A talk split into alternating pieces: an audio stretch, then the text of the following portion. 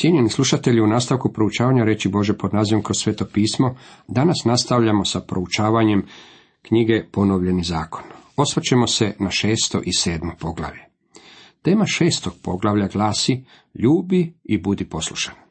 Kao što smo već primijetili ranije u knjizi ponovljenog zakona, naglasak je stavljen na dvije riječi. Ljubav i poslušnost, a ne zakon i poslušnost, kao što smo možda pretpostavljali.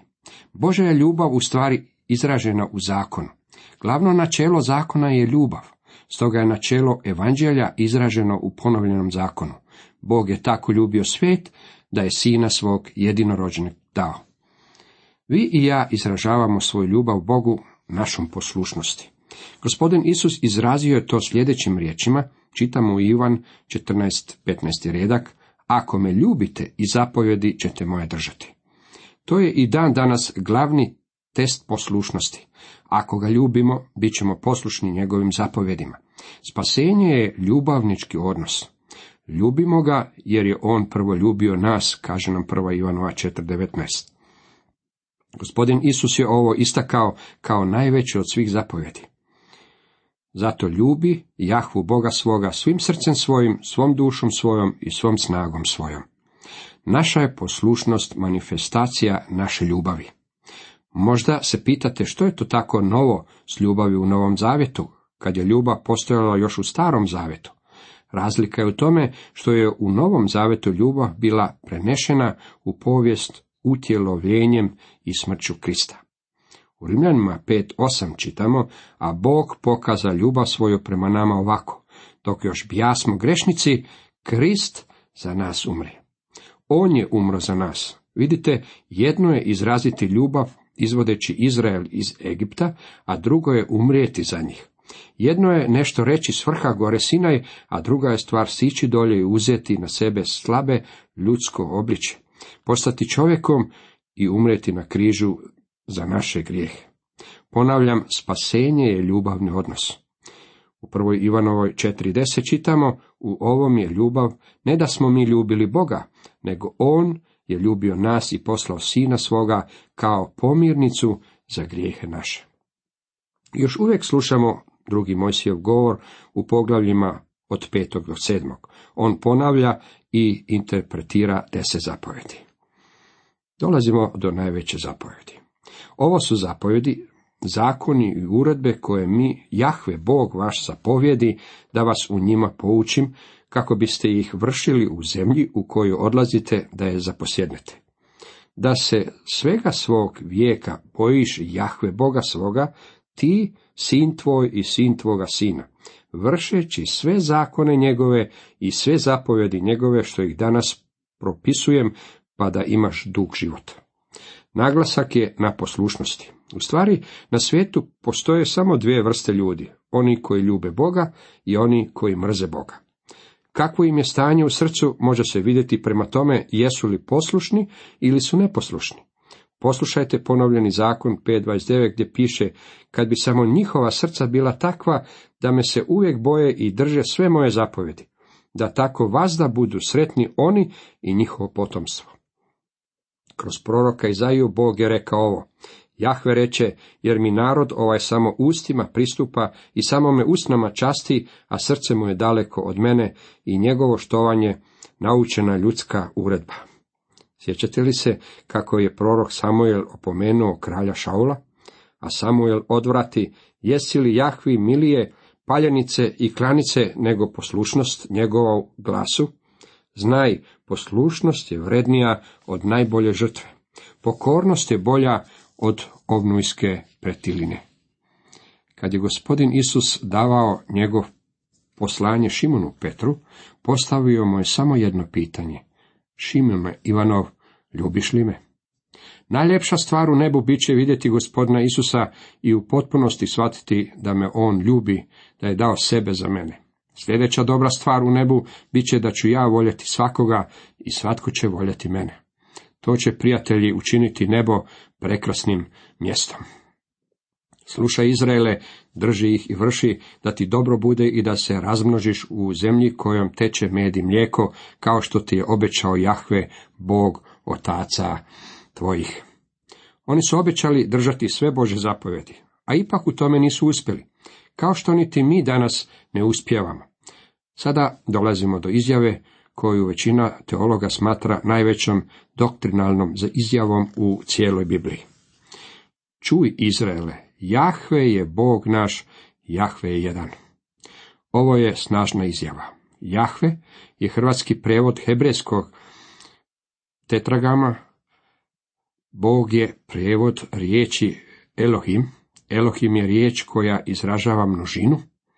S obzirom da nije uz nju dan nikakav broj, možemo samo pretpostaviti da se radi o broju tri. U hebrejskom jeziku riječ može označavati jedninu, dvojinu ili množinu. Kad se radi o množini, a uz nju nije dan nikakav broj, možemo samo pretpostaviti da se radi o broju tri. Ovdje se stoga spominje trojstvo. Može se dakle prevesti čuj Izraela Jahve, naše trojstvo, jedan je Jahve. Izrael je živio u svijetu u kojem su se štovali idoli. Narodi su bili politeisti koji su štovali mnoge bogove. Poruka koju je Izrael trebao dati svijetu bila je poruka o jedinstvu i jedinstvenosti Boga. Jahve, naš Bog, jedan je Jahve.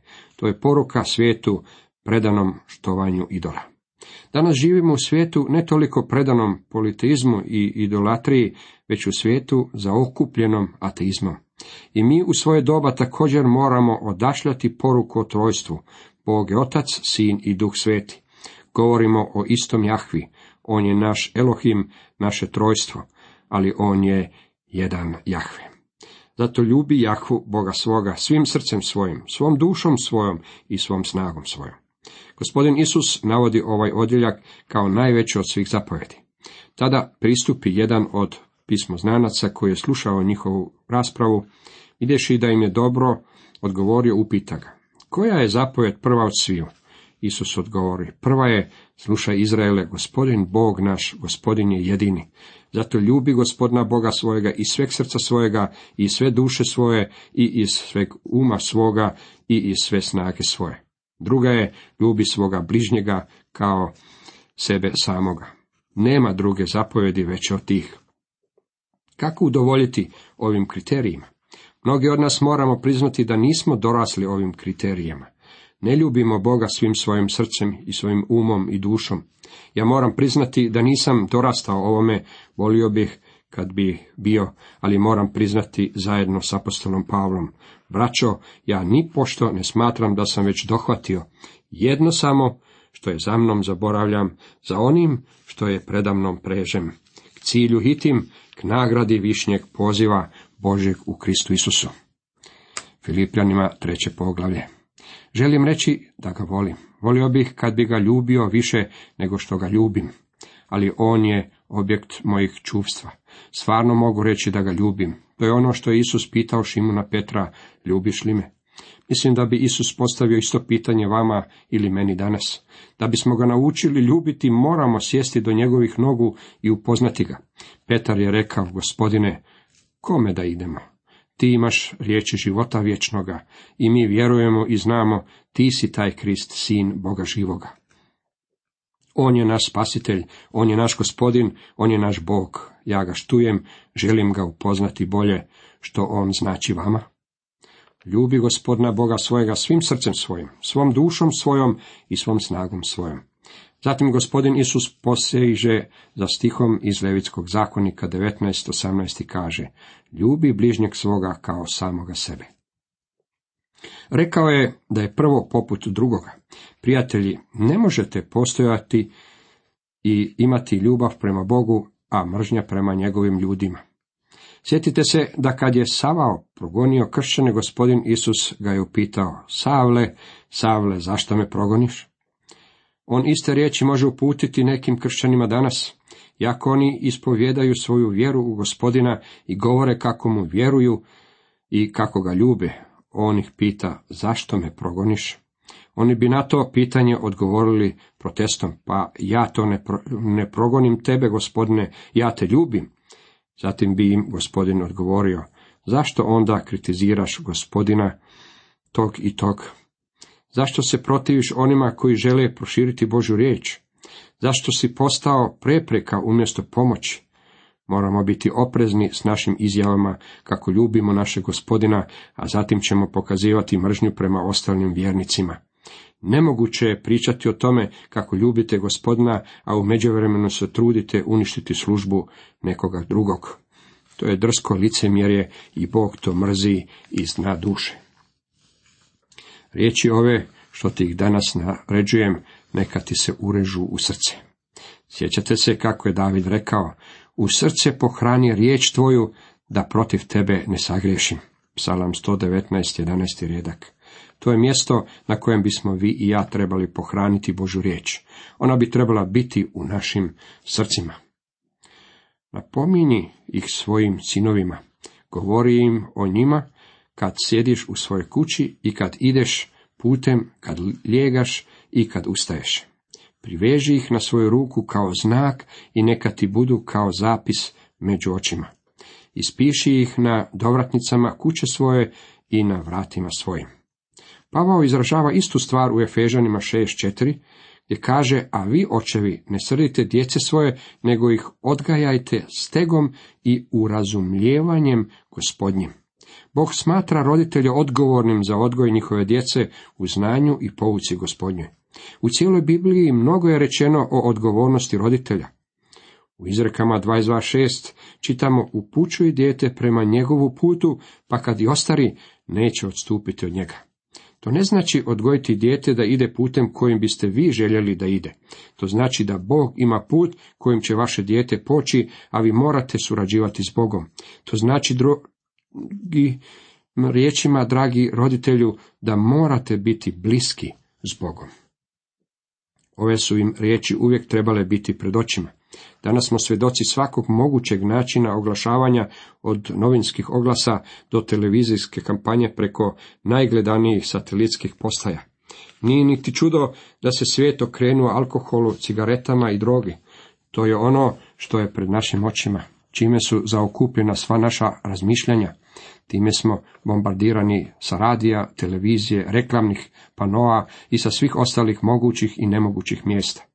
Mladež se okreće ovim proizvodima jer je to moderno, jer su im pred očima dan i noć.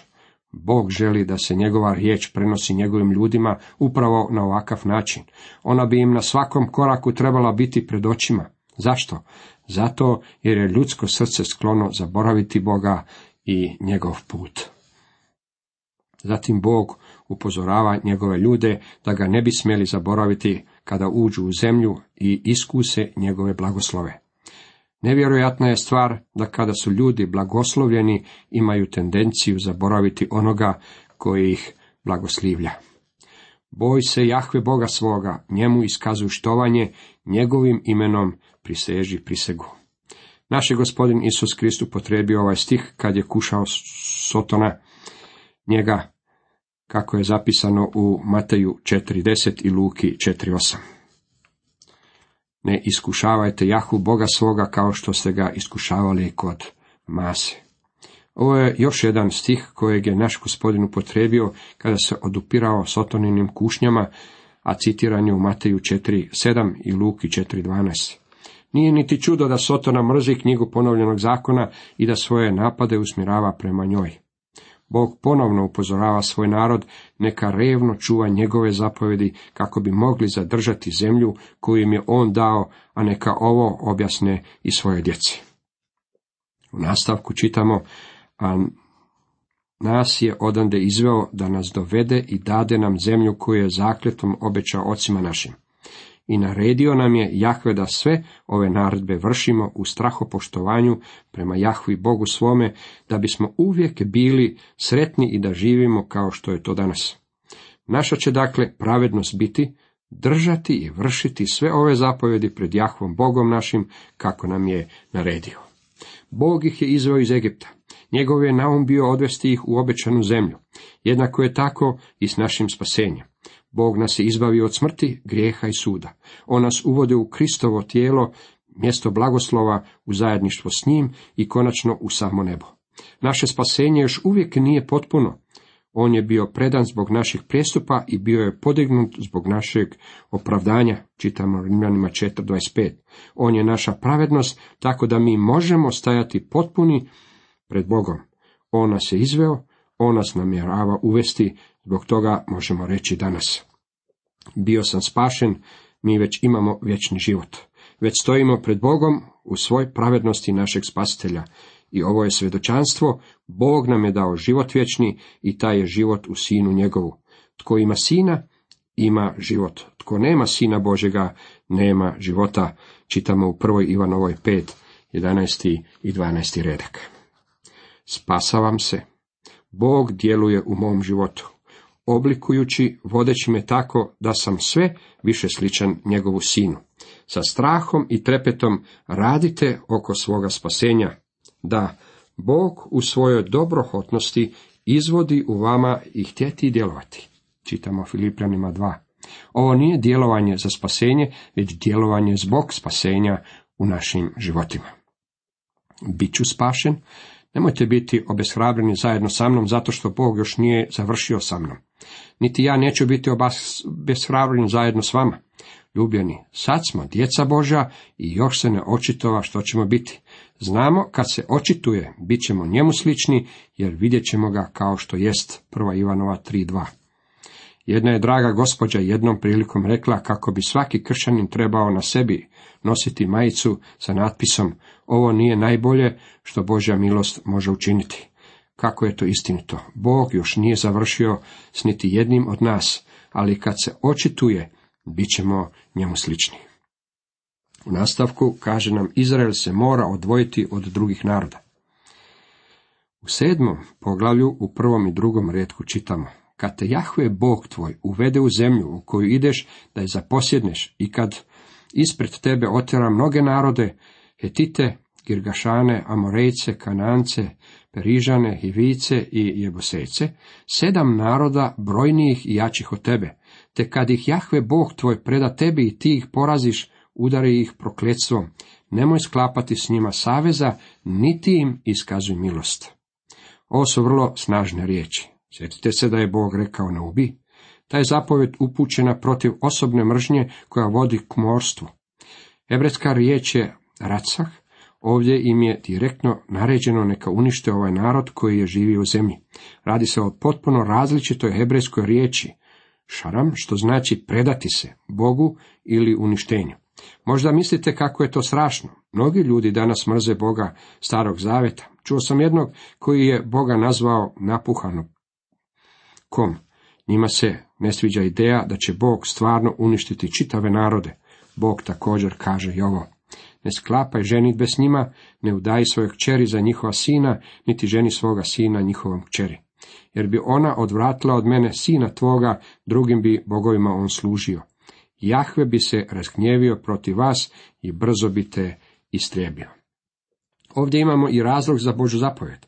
Ovi su ljudi bili izjedeni veneričnim spolnim bolestima. Da su se Izraelci počeli ženiti s njima, uništili bi vlastiti narod. se nije znao previše o klicama zaraznih bolesti, ali je zato Bog znao sve o njima. Ovi su ljudi bili tako zagađeni, onečišćeni i pokvareni, da ih Bog želi istjerati iz zemlje. I ne samo to, ovi su ljudi bili predani štovanju idola, pa bi Izrael odveli štovanju lažnih bogova. Zato Bog nastavlja riječima da se sravne sa zemljom njihovi žrtvenici i skrše njihovi idoli. Sav ovaj onečišćujući utjecaj trebalo je temeljito iskorijeniti. Bog daje Izraelu ozbiljno upozorenje. Ako se Izraelci počnu ženiti s njima i ako se okrenu drugim bogovima, Bog će i njih istjerati iz zemlje. A ipak, Bog jasno stavlja na znanje Izraelu kako je on Bog ljubavi. On im sve zapovjedi izdaje zato jer ih ljubi. Ta ti si narod posvećen Jahvi Bogu svome, Tebe je Jahve Bog tvoj izabrao da među svim narodima koji su na zemlji budeš njegov predragi vlastiti narod. Nije vas Jahve odabrao i prihvatio zato što biste vi bili brojni od svih naroda. Vi ste zapravo najmanji.